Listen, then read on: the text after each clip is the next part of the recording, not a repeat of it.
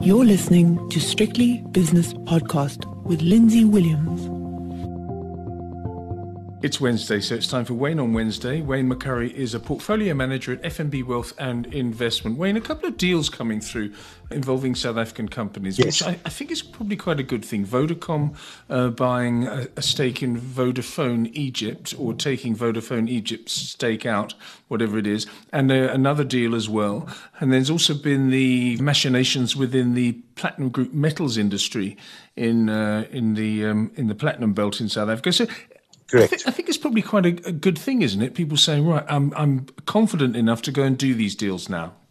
Yes, that is good. And of course, the mining companies, you know, every single day they exploit an asset that has a finite lifetime, mm. lifespan. So they've got to increase reserves. They've got to buy other companies that have reserves, or they've got to go and find greenfield or brownfield expansion.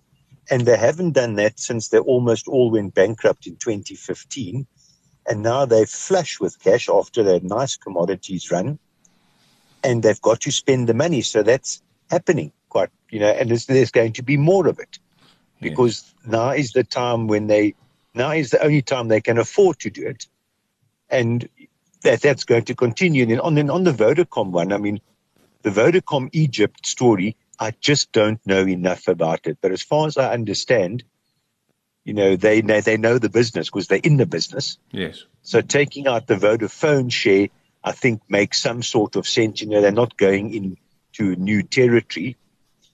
The dark fiber Africa and the Vumatel, I think, is an exceptionally good deal. Now, I, I didn't have a spare 48 hours to fully understand the release that they made. Yeah. I read it three times, but god damn it, it made no sense to me, to be honest. I, I think you'd have to really spend a week studying what they're actually paying for it. I couldn't work that out. But clearly it's a lot of money. I mean, it's in the, it's probably all in all eight or six or eight or 10 billion. But it, it, it was not well worded. It, it was way too complex. But putting that aside, um, these are fantastic assets. They truly are fantastic assets. So I think Vodacom, you know, a feather in their cap for getting these assets from Rembrandt. Yes, well, exactly. And uh, you can see the investors rewarding them with their share price doing very well mm. today, top of yes. the shop at, at, the moment, which is very good. Are you a holder of Vodacom? Would you be a holder given what yes. you've just seen? Yes, we're very, very big holders of Vodacom. And we've been looking at our Vodacom and looking at what MTN's done with a little bit of jealousy, because Vodacom clearly, you know, in the last little while has not outperformed MTN, but there seems to be some catch up, and we're very pleased with that. So, yes. Okay, good. What else are you seeing at the moment, Wayne? Apart from uh, the market uh, markets, yeah, apart from markets staying at elevated levels. Yeah, look, look. Whatever happens to markets, we're not going to get, I don't think, an almighty correction. I mean, that's still very dependent on what inflation does, but I don't think inflation's staying above 5% in America. It might not fall as much as what everyone wants it to fall, but it's not staying above 5%. So the, the main reason why I think we won't get an almighty correction is that you need a debt bubble to burst with higher interest rates to get an all fall down scenario. Yeah. And there is no debt bubble in consumers and in corporates. There is a massive, massive, absolutely enormous debt bubble in governments, but that's a very different kind of debt bubble. You know, that doesn't necessarily affect profitability and company margins and stock market valuations. Eventually, someone's going to pay the price for this for the government debt bubble. You know, that's why I wouldn't touch a developed market government bond with five barge poles, because I think maybe that's the next true bubble to burst is the is the long bond rates. Yeah. But there's no consumer and um, corporate bubble. So even though stock markets can fall from these levels, the fall's not 50%. You know, at maximum, I don't know, pick a number, almost 20%, which is still quite material, but the, that will give back less than one year's gains. So, yeah, the markets are elevated, and there is clearly an element of overvaluation in the market, specifically overseas. And it's and, and it's the normal FANG shares. Well, they're not the FANG shares anymore. What are they now? The Mang the Mangs, yeah, they're Mangs because of Meta at the front. Yes, exactly. Just sitting and looking at it. On the other thing, we sort of trying to not understand, but I suppose a little bit um, surprised by the news is that the SA consumer is doing surprisingly well. I mean, we had a big report back by our economists, and the consumer income levels and consumer expenditure levels are all back to pre COVID levels. Just about every retailer that reports nowadays, their turnover, their profits are back to pre COVID levels. So, despite the fact that it is the very, very typical jobless recovery, I mean, there is, you know, almost no jobs created in the private sector.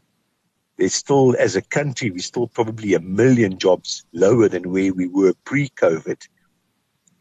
But the consumer is in reasonably good shape. And with low interest rates, and interest rates will go up, but they still are low at the moment. The debt servicing costs are of the lowest we've seen on record. So the consumer should be okay going forward. And, and therefore, we still like the banks, we still like the retailers, we still like the South African focused shares for that reason. Of course, if interest rates go up more than what you expect, and a whole lot of ifs, you know, the consumer may come under some pressure. But despite everything you hear, the consumer is actually doing okay. I mean, that's what the statistics and the numbers show. I mean, there's been a remarkable gain in, in efficiency because essentially the, the country is doing the same amount of work in inverted commas or the same amount of output pre-COVID with a million jobs less. So there's huge productivity gains and efficiency gains. So it, it actually looks reasonably okay. And that's why, you know, even though, you know, I've said for a long time the Rand's fair value at 1550, putting all of this together and some sort of stability in commodity prices, because iron ore is now where we spoke about where I said it could fall to, it could fall from 220 to 80, and that's where it is, $80. So as long as we don't get a further collapse in commodity prices, the economic outlook for South Africa is not good, but at least it's reasonable. Yeah, it is. But I'm, I'm looking at the rand. And the rand as well should be okay. The rand should be okay. I mean, maybe at the worst, the most pessimistic you can be is 16. But I also don't foresee a rand collapse. Yeah, but the rand went from to 1550, it came back to 1490, and now it's 1520. Yeah, let's, now it's let's call it. So it's, yeah. it's almost as though it's a, a sell the rally in the rand market at the moment, which is which is what we've been used to, uh, well, Yeah. for 20, 30 years now. And of course, we've got the medium term budget policy statement tomorrow. Yes. So I have a look at it, and I think to myself, yeah, uh, the, the rand is, is probably going to weaken in an orderly fashion. What do you think? Yes, it should. Yes. I mean, the Rand is a structurally weak currency. It should weaken on average over long time periods, five, six, seven percent a year. And that's where effectively I get the 15 Rand 50 from. And yes, I, I agree with you. The Rand, the Rand is a structurally weak currency, unfortunately, and will remain so, unfortunately, for the foreseeable future. But of course, it's interesting on, on the Rand if you'd have kept your money in rands for the last, I'm, I'm ignoring tax, and I know you can't really, but at the moment I'm ignoring tax.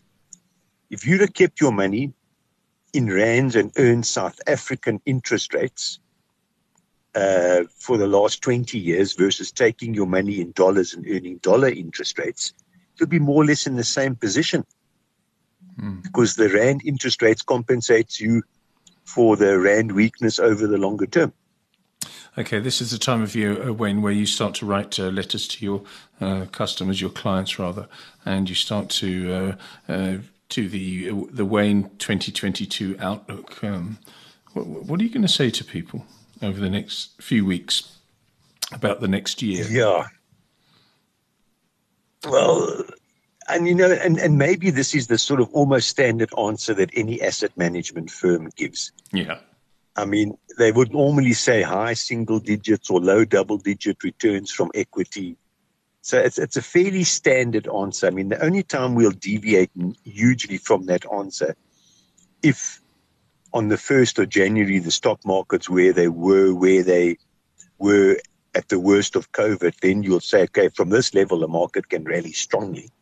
But I think that's more or less the same story. You know, I, I, I actually don't think we'll see a positive return from equity next year uh, globally. South Africa could give you a, a positive return. And the best asset classes to be in, look, you can never get out of equity, but the best asset classes to be in will probably be SA bonds and SA property, but there's a lot of risk attached to that, but at least there's still reasonable value there.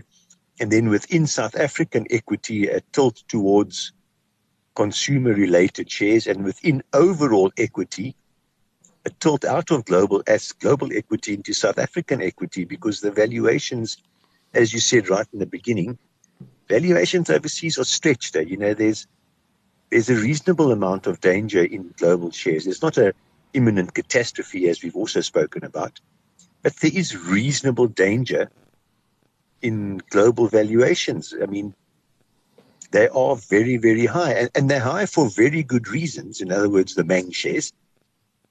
Because when you look at how these companies generate cash flows and profits, it's astonishing. And, and they're not going anywhere. But that doesn't mean the market can't change the valuation of those shares.